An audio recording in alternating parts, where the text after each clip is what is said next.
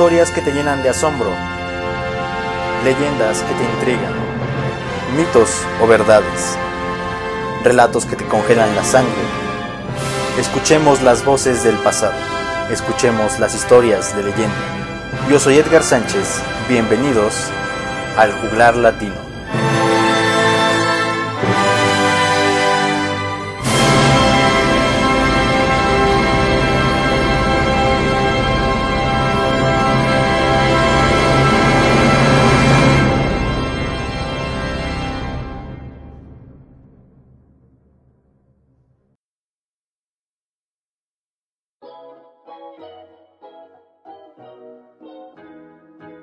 Muy buenos días, muy buenas tardes o muy buenas noches, no importa la hora en la que me esté escuchando, te habla el juglar latino y me da mucho gusto estar contigo en este día mítico en el que te contamos historias, leyendas, etcétera, etcétera. Antes de comenzar con el mito de esta semana, quiero agradecerte por esa excelente recepción que están teniendo los episodios anteriores, el mito de Eco y el mito de Dédalo e Ícaro. Si no los has escuchado, puedes ir a escucharlos de una vez. Si estás en YouTube, deja tus opiniones en la caja de comentarios y si estás en Spotify, simplemente disfrútalos. Esta semana traemos un mito que es muy interesante, tiene uno de los pesos pesados de esta mitología griega como es el señor del inframundo, Hades, y no sé si decirles que es una historia de amor, no sabría, júzguelo usted mismo. El mito de esta semana es el mito de Perséfone. Como ya saben, contarles más simplemente es hacerles spoiler, así que sin más que decir, comenzamos.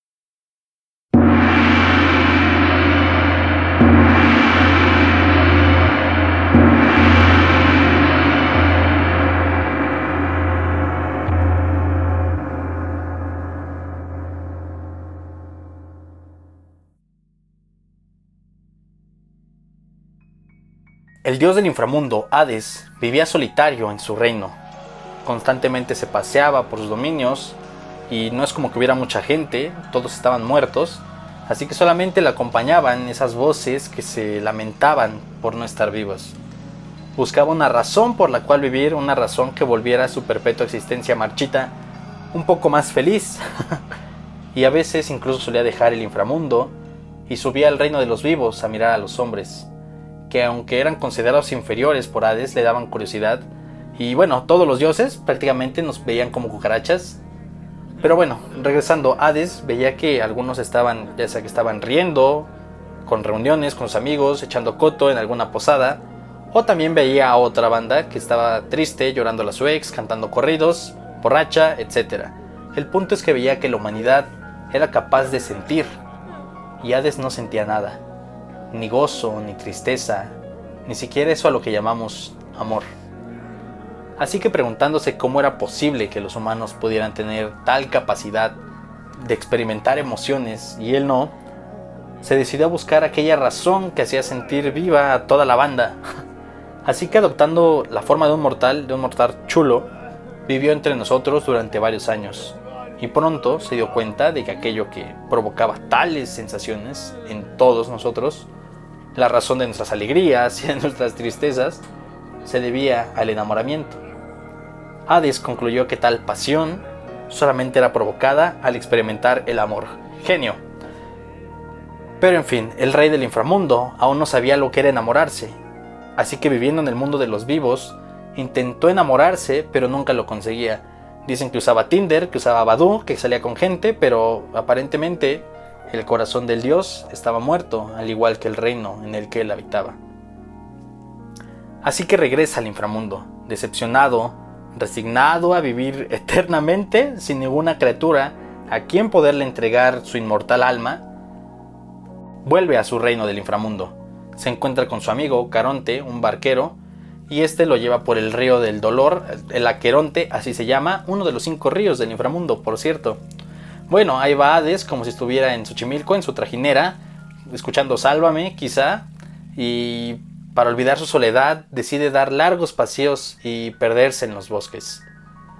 Un día, mientras caminaba de regreso al inframundo, escucha la voz de una mujer que se estaba riendo. Hades se pone su casco de invisibilidad. Él tenía un casco que le dieron los cíclopes del tártaro durante la titanomaquia. Y bueno, se va en busca del origen de esta voz que había endulzado sus oídos. Así que conforme se va acercando al lugar se da cuenta de que la vegetación a su alrededor comienza a verse más y más abundante, tan abundante que le obstruía el paso, llena de arbustos, de árboles, de ramas, y con mucha dificultad va moviéndose entre esta espesa maleza hasta que finalmente llega a un claro. Y en este claro, al fin puede ver a una mujer que cerca de una cascada, a orillas de un río, pues estaba descansando. Bueno, a Hades no le sorprendió mucho y no es como que le llamara la atención, ya que ya la conocía, y era su hermana Demeter, diosa de la agricultura y de la tierra. Al dios no le interesaba tener nada con su hermana, como a otros, Zeus, así que se dio la vuelta y buscó una ruta al inframundo una vez más. Cuando Hades se voltea, frente a sus ojos ve pasar a la criatura más hermosa que jamás haya visto. Era la hija de Demeter y escuchó que su madre pues la estaba llamando. Hades queda enamorado perdidamente al verla desde el primer momento en que la ve y también se encapricha enfermizamente de volver a Perséfone, su esposa.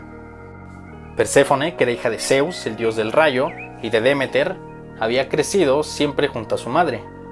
La belleza de Perséfone constantemente atraía la atención de los dioses, de hecho tuvo varios pretendientes, uno fue Hermes, el mensajero de Zeus, este personaje griego mítico que tenía sus tenis, sus chanclas con alitas, y también de los hombres que siempre buscaban estársela ligando, cortejarla, etc.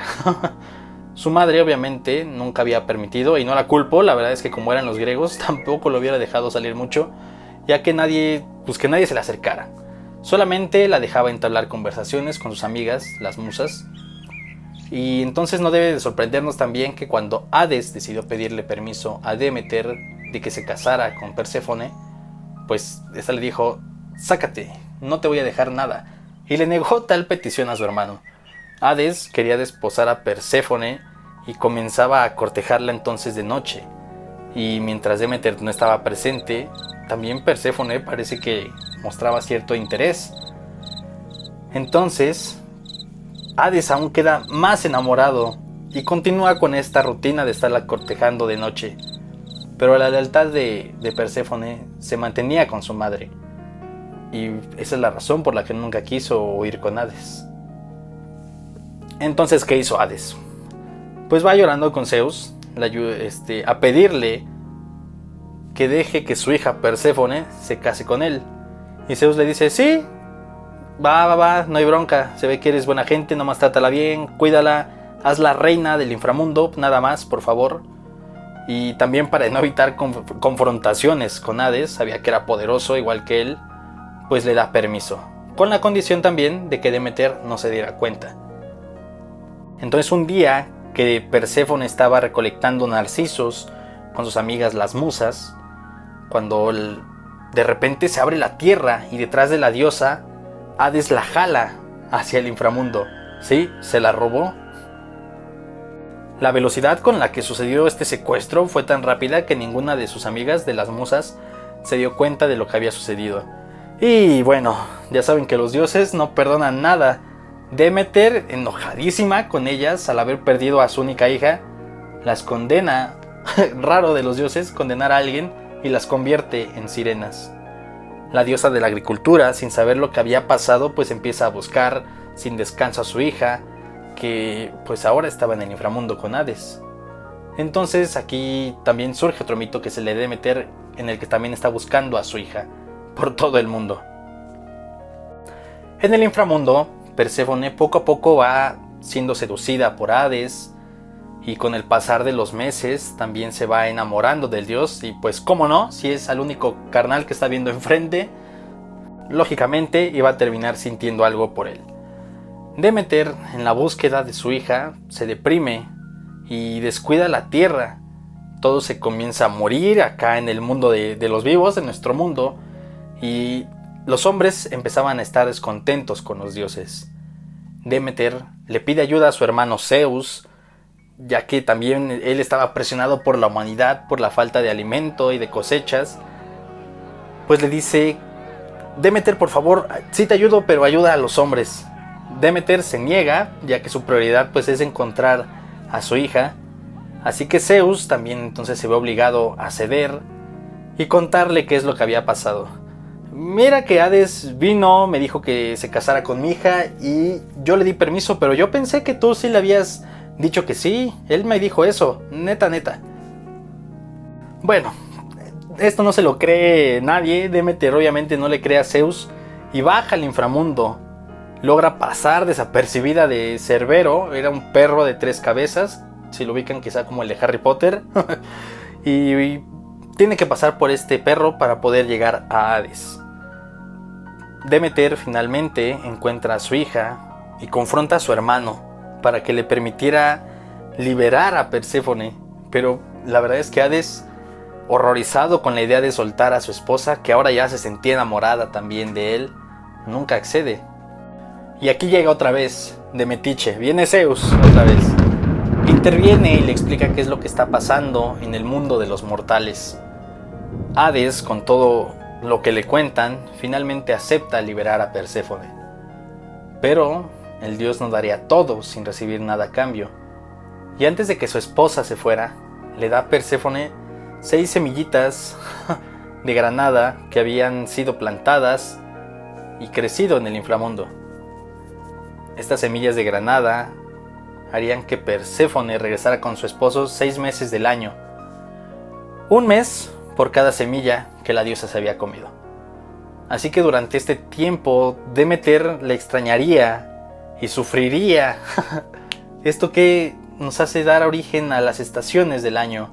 El sufrimiento de Demeter por extrañar a Perséfone hace que las plantas se marchiten, que el cielo se nuble y que empiece a caer nieve, dando origen al otoño y al invierno.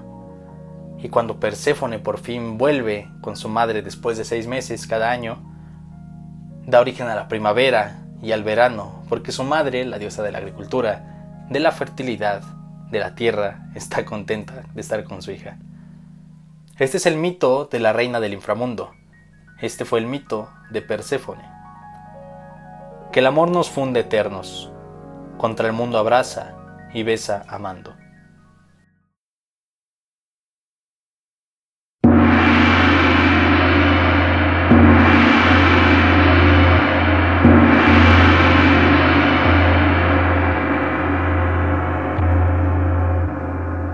Este fue el mito de Perséfone, uno de mis mitos favoritos. Realmente creo que me van a estar escuchando diciendo esto cada semana porque todos se me hacen muy buenos, se me hacen muy entretenidos.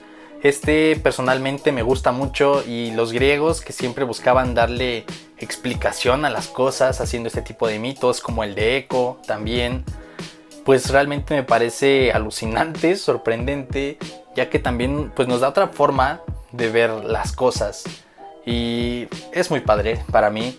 Les agradezco mucho haberme acompañado. Se despide el juglar latino y espero estar aquí con ustedes la siguiente semana, todo el tiempo que ustedes me permitan. Hasta la próxima, cuídense mucho, bye bye.